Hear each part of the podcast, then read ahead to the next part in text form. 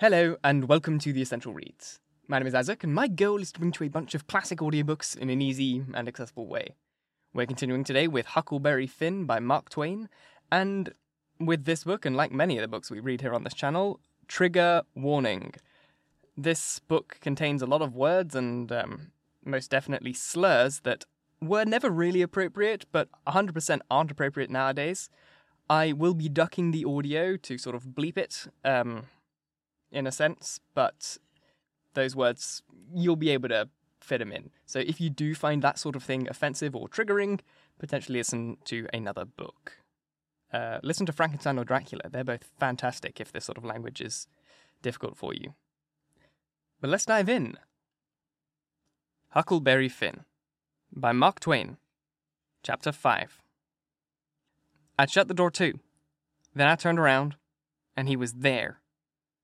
I used to be scared of him all the time, he tanned me so much. I reckoned I was scared now, too. But in a minute, I see I was mistaken.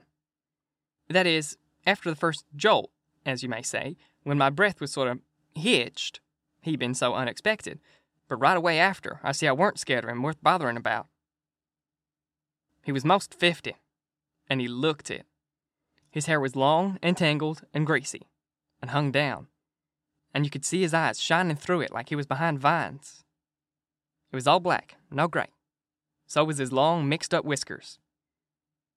There weren't no color in his face where his face showed. It was white.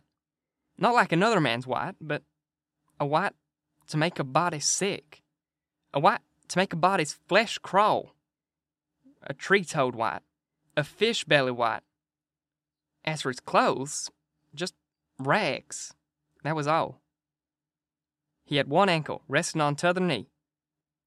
The boot on that foot was busted, and two of his toes stuck through, and he was working 'em now and then. His hat was laying on the floor, an old black slouch with the top caved in like a lid. I stood, a looking at him. He sat there, a looking at me, with his chair tilted back a little. I set the candle down. I noticed the window was up, so he'd climbed in by the shed. He kept looking me all over. By and by, he says, Start your clothes. Very. You think you're a good deal of a big bug, don't you? Maybe I am, maybe I ain't, I says. Don't you give me none of your lip, says he. You put on considerable many frills since I've been away. I'll take you down a peg before I get done with you. You're educated, too, I say. Can read and write. You think you're better than your father now, don't you? Because he can't. I'll take it out of you. Who told you you might meddle with such hifaultin' foolishness, eh? Who told you you could? The widow. She told me. The widow, hey? And who told the widow she could put in her shovel about a thing that ain't none her business? Nobody never told her. Well, I'll learn her how to meddle. And looky here. You drop that school, you hear? I'll learn people to bring up a boy to put on airs over his own father, and let on he be better than what he is. You let me catch you fooling around that school again, you hear? Your mother couldn't read, and she couldn't write, nother, before she died. None of the family couldn't, before they died. I can't, and you're swelling yourself up like this. I ain't the man to stand it, you hear? Say, let me hear you read. I took up a book and began something about General Washington and the wars. When I read about half a minute, he fetched the book a whack with his hands and knocked it across the house. He says, So it's so. You can do it. I had my doubts when you told me. Now looky here, you stop putting on that frills. I won't have it. I'll lay for you, my smarty. And if I catch you about that school, I'll tan you good. First, you know, you'll get religion, too. I ain't never see such a son. He took up a blue and yellow picture of some cows and a boy and says, What's this? It's something they give me for learning my lessons good. He tore it up and says, I'll give you something better. I'll give you a cowhide. He sat there, a mumbling and a growling a minute, and then he says, Ain't you a sweet scented dandy, though? a bed, and bedclothes, and a looking glass, and a piece of carpet on the floor, and your own father got to sleep with the hogs in the tan yard. I never see such a son. I bet I'll take some of these friars out of you before I'm done with you. Why, there ain't no end to your airs. And say you're rich, hey? How's that? They lie. That's how. Look at here. Mind how you talk to me. I'm a standing all about. I can stand now. So don't give me no sass. I've been in town two days, and I ain't heard nothing but about you being rich. I heard about it down the river, too. And that's why I come. You give me that money. Tomorrow. I want it. I ain't got no money. It's a lie. Judge Thatcher's got it. You get it. I want it. I ain't got no money, I tell you. You ask Judge Thatcher. He'll tell you the same. All right. I'll ask him. And I'll make him pungle, too.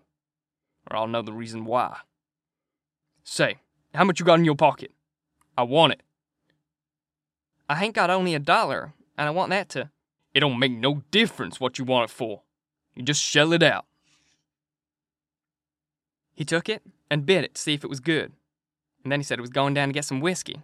Said he hadn't had a drink all day. When he got out of the shed, he put his hat in again and cussed me for putting on frills and trying to be better than him. And when I reckoned he was gone, he came back and put his head in again and told me to mind about that school because he was going to lay for me and lick me if I didn't drop that. Next day, he was drunk, and he went to Judge Thatcher's and bully-ragged him and tried to make him give up the money. But he couldn't. And then he swore he'd make the law force him. The judge and the widow went to law to get the court to take me away from him and let one of them be my guardian. But it was a new judge that had just come, and didn't know the old man. So he said courts mustn't interfere and separate families, if they could help it. Said he'd rather not take a child away from his father, so Judge Thatcher and the widow had to quit on the business. That pleased the old man till he couldn't rest. He said he'd cowhide me till I was black and blue if I didn't raise that money for him. I borrowed three dollars from Judge Thatcher, and Pap took it, and got drunk, and went a blowing around and cussing and whooping and carrying on. And he kept it up all over town with a tin pan till most midnight. Then they jailed him, and the next day they had him before court and jailed him again for a week. But he said he was satisfied Said he was boss of his son, and he'd make it warm for him.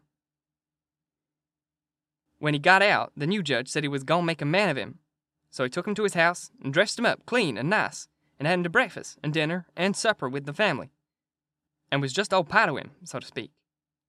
And after supper, he talked to him about temperance and such things till the old man cried, and said he'd been a fool and fooled away his life. But now he was going to turn over a new leaf and be a man nobody wouldn't be ashamed of and he hoped the judge would help him and not look down on him. The judge said he could be hung for them words, so he cried, and his wife cried again. Pap said he'd been a man that had always been misunderstood before, and the judge said he believed it. The old man said that what a man wanted that was down was sympathy, and the judge said it was so, so they cried again. And when it was bedtime, the old man rose up and held out his hand and says, Look at it, gentlemen and ladies all. Take a hold of it. Shake it. There's a hand. There was the hand of a hog. But it ain't so no more. It's the hand of a man that's started in on a new life and'll die before he'll go back. You mark them words. Don't forget I said them. It's a clean hand now. Shake it. Don't be afeard. So they shook it, one after another, all around, and cried. The judge's wife kissed it. Then the old man signed a pledge, made his mark. The judge said it was the holiest time on record, or something like that. Then they took the old man into a beautiful room, which was a spare room. And in the night sometime, he got powerful thirsty, and clumb out onto the porch roof and slid down the stanchion, and traded his new coat for a jug of forty rod, and clumb back again and had a good old time. And towards daylight, he crawled out again, drunk as a fiddler, and rolled off the porch and broke his left arm in two places, and was almost froze to death when somebody found him after sunup. And when they come back to look at that spare room, they had to take surroundings before they could navigate it. The judge said he felt kind of sore. He said he reckoned a body could reform the old man with a shotgun. Maybe. But he didn't know no other way. Thank you so very much for listening. If you enjoyed, please like, comment, share, all that jazz. And if you really enjoyed, do subscribe because there's more to come. And if you really want to support me, you can join the channel either here on YouTube or on the podcasty platforms where a review would also be really nice. Um, it's like a donation sort of thing. You just give me some support. I don't know. I don't really know how it works, but it would be cool. Uh, once again, thank you very much for listening, and until next time, bye bye.